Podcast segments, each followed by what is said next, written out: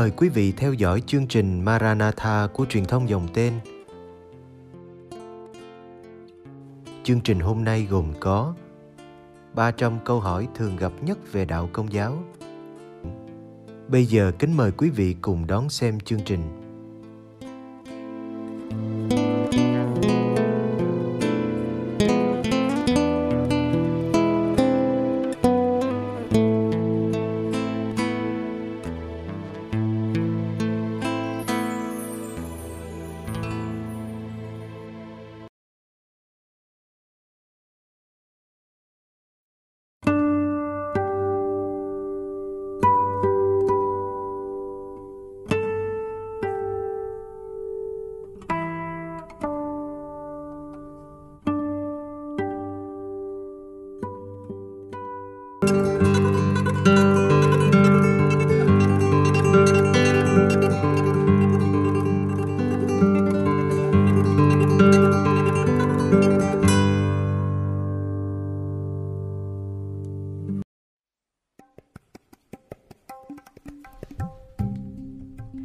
Tại sao phải lần hạt mân côi?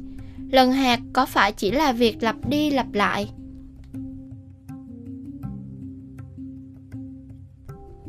Việc lần hạt để đếm những lời kinh rất phổ biến trong nhiều tôn giáo.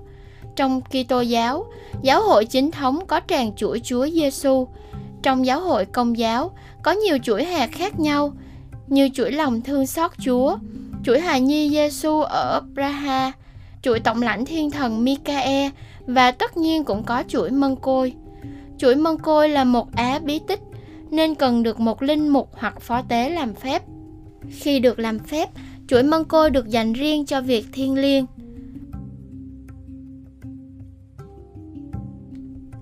Thánh Đa Minh là người được cho là đã nhận chuỗi mân côi đầu tiên. Ngài đã nhận chuỗi này khi Đức Mẹ hiện ra.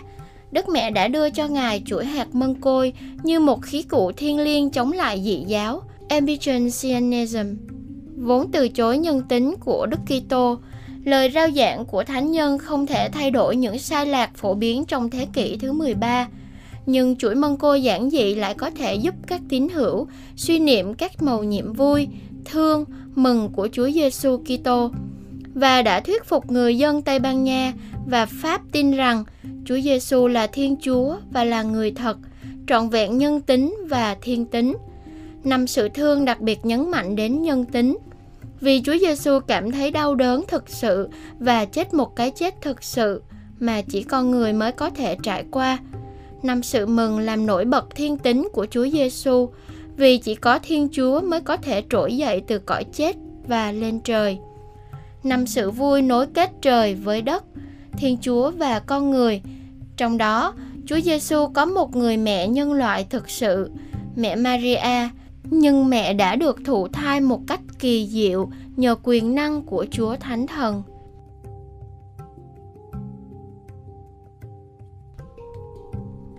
Chuỗi mân côi bao gồm 20 màu nhiệm tập trung vào cuộc đời của Chúa Kitô. Những màu nhiệm này đã được dạy cho những người mù chữ và chẳng mấy chốc họ hiểu ngay đức tin của mình. Một bức tranh nổi tiếng được lưu giữ trong một nhà thờ ở Pompeii được cho là miêu tả phép lạ Đức Mẹ Mân Côi. Trong bức tranh, Đức Mẹ trao chuỗi mân côi cho Thánh Đa Minh và Thánh Catarina Siena. Cùng với Thánh Đa Minh, Thánh Catarina là đấng đồng sáng lập dòng nữ Đa Minh. 20 màu nhiệm mân côi được chia thành 4 phần. Đầu tiên là 5 màu nhiệm vui, bao gồm truyền tin, thăm viếng, Giáng sinh, dân Chúa Giêsu trong đền thờ và tìm thấy Chúa trong đền thờ.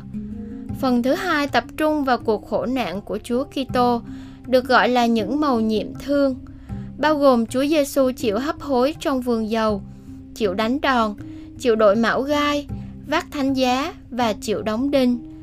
Phần thứ ba là những màu nhiệm mừng, bao gồm phục sinh, thăng thiên và Chúa Thánh Thần hiện xuống. Đức Mẹ được rước lên trời và Đức Mẹ được thưởng lên trời. Đức Giáo hoàng Gioan Phaolô II đã dâng năm 2003 cho chuỗi mân côi và đã sáng tác năm màu nhiệm sáng sau cùng, được gọi là các màu nhiệm sự sáng. bao gồm Chúa chịu phép rửa, tiệc cưới Cana, Chúa Giêsu rao giảng nước Thiên Chúa, Chúa Giêsu biến hình và lập bí tích thánh thể.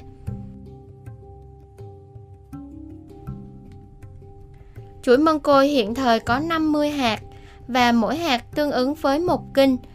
Lần chuỗi mân côi bắt đầu bằng dấu thánh giá với kinh tinh kính các tông đồ. Tiếp đến là một kinh lạy cha, ba kinh kính mừng và một kinh sáng danh. Sau đó, mầu nhiệm đầu tiên được sướng lên, cùng với một kinh lạy cha, 10 kinh kính mừng và một kinh sáng danh sau đó. Việc này được lặp lại 5 lần và kết thúc với kinh lạy nữ vương. Chuỗi mân côi có thể là sự lặp đi lặp lại nhàm chán nếu không được cầu nguyện theo đúng tinh thần của nó. Khi một người suy ngẫm về từng màu nhiệm, các kinh kính mừng trở thành khung cảnh để họ suy gẫm về màu nhiệm đó. Trong 400 năm qua, mỗi vị giáo hoàng đều viết một số điểm về sức mạnh của khí cụ thiên liêng này. Chuỗi mân côi là một khí cụ để chuẩn bị hoặc tạ ơn sau thánh lễ. Khi lần chuỗi chung cộng đoàn trước bí tích thánh thể, giáo hội ban một ơn toàn xá, với điều kiện người tham dự phải giữ các quy định để được hưởng ơn xá này.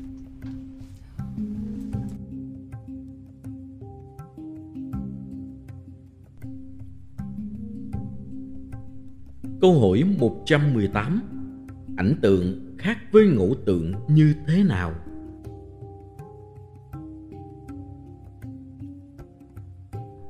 Có nhiều khác biệt giữa ảnh tượng và ngẫu tượng. Khác biệt đó liên quan đến khía cạnh tinh thần.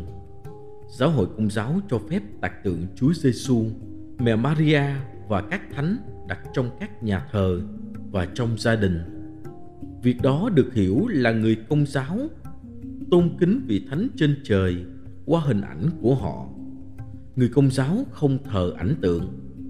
Họ biết ảnh tượng chỉ được làm ra từ gỗ đá, thạch cao, giống như ai đó để một tấm ảnh người thân đã khuất trong ví của mình, thì rất nhiều người công giáo cũng lưu giữ bức ảnh của một vị thánh nào đó. Chúng ta ca ngợi thiên chúa qua năm giác quan. Và thị giác, nhờ đó chúng ta nhìn ngắm và sau đó chiêm nghiệm là một trong những giác quan này.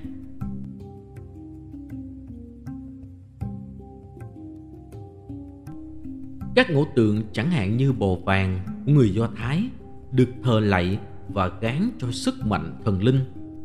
Ảnh tượng hoặc biểu tượng không được hiểu như vậy.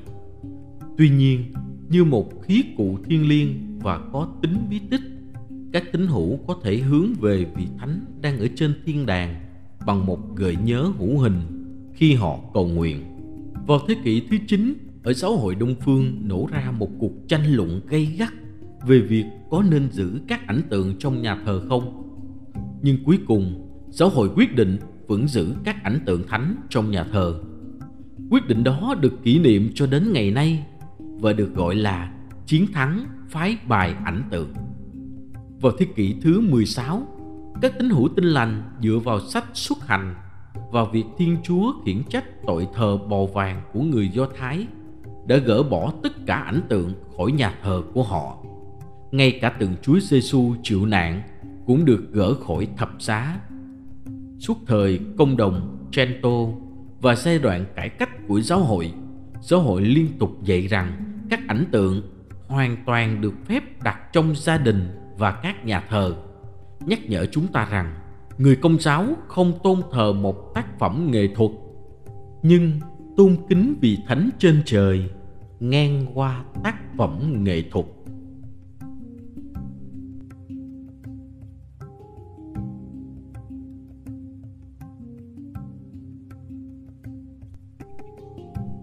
Câu hỏi 119 Phải chăng người công giáo đeo ảnh tượng thánh? Để được may mắn?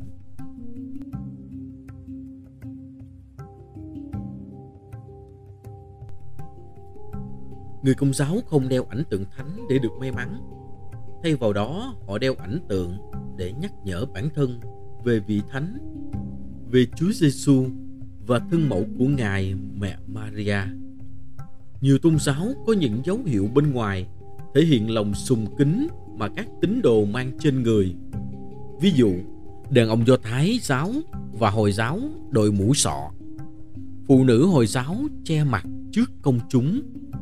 Người Công giáo đeo ảnh tượng, thánh giá và áo đức bà. Thông thường, những á bí tích này được mang bên dưới áo, nhưng cũng có thể được đeo ra bên ngoài.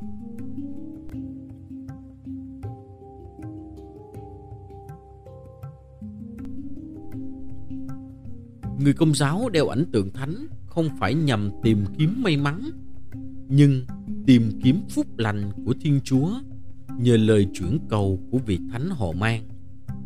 Một ảnh tượng nổi tiếng người công giáo thường đeo là linh ảnh Đức Mẹ hay làm phép lạ.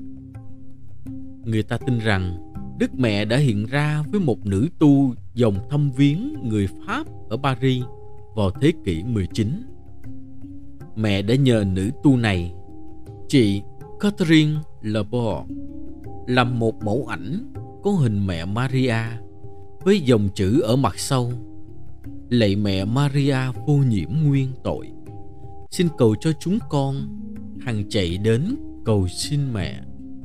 Mẫu ảnh cũng đi kèm với một quyển sách làm tuần của Nhật kính linh ảnh Đức Mẹ hay làm phép lạ. Tuần của Nhật thường trực này được diễn ra hàng tuần tại các giáo xứ công giáo.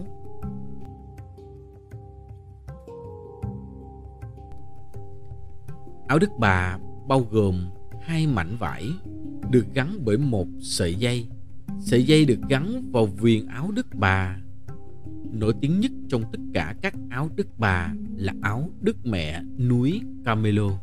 Người ta tin rằng Đức Mẹ đã truyền lòng sùng kính này cho Thánh Simon Top, một tu sĩ dòng Camelo vào thế kỷ thứ 12. Áo Đức Bà trở thành truyền thống của dòng Camelo. Một khi một người công giáo gia nhập hội áo Đức Bà, họ nhận được những hoa trái thiêng liêng của hội dòng. Ngoài ra, áo Đức Bà là lời nhắc nhở trực quan về nhiệm vụ của người công giáo phải sống ơn gọi của bí tích rửa tội là nên thánh. Cuối cùng, người công giáo đeo thánh giá trên cổ hoặc đeo nhẫn trên ngón tay. Thánh giá nhắc nhở tín hữu mỗi ngày về giá cứu chuộc và tình yêu Thiên Chúa dành cho họ.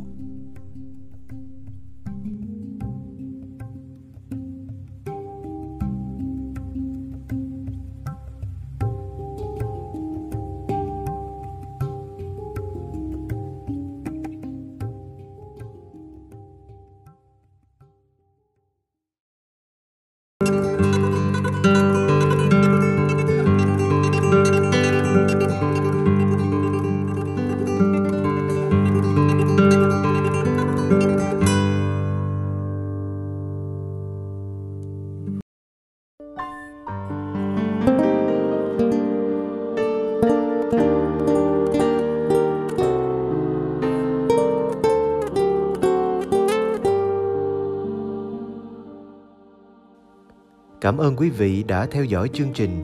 Kính chúc quý vị một đêm an lành trong vòng tay yêu thương của Chúa Giêsu và mẹ Maria.